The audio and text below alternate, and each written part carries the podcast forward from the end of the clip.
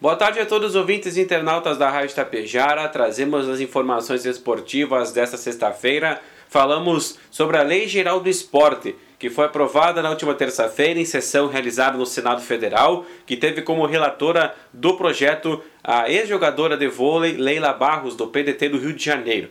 Agora, o texto segue agora para a sanção presidencial, aguardando apenas a assinatura do presidente Luiz Inácio Lula da Silva. A Lei Geral do Esporte agora engloba algumas outras leis que estavam em vigência no esporte, como a Lei Pelé, a Lei Estatuto do Torcedor e também a Bolsa Atleta. Então, então todas essas leis estão incluídas numa só, fazendo então a Lei Geral do Esporte. Isso vem beneficiando muito agora todas as, as modalidades esportivas do nosso país. E a Tapejara Esportiva entra em campo neste sábado à tarde, diretamente da reserva do Carreteiro em Água Santa, para a transmissão do tradicional amistoso festivo em comemoração ao Dia dos Povos Indígenas. O jogo apenas pelo FM 101.5 na transmissão de Nova União da reserva do Carreteiro e o Flamengo de Santa Terezinha. As emoções então aqui pela Rádio Tapejara.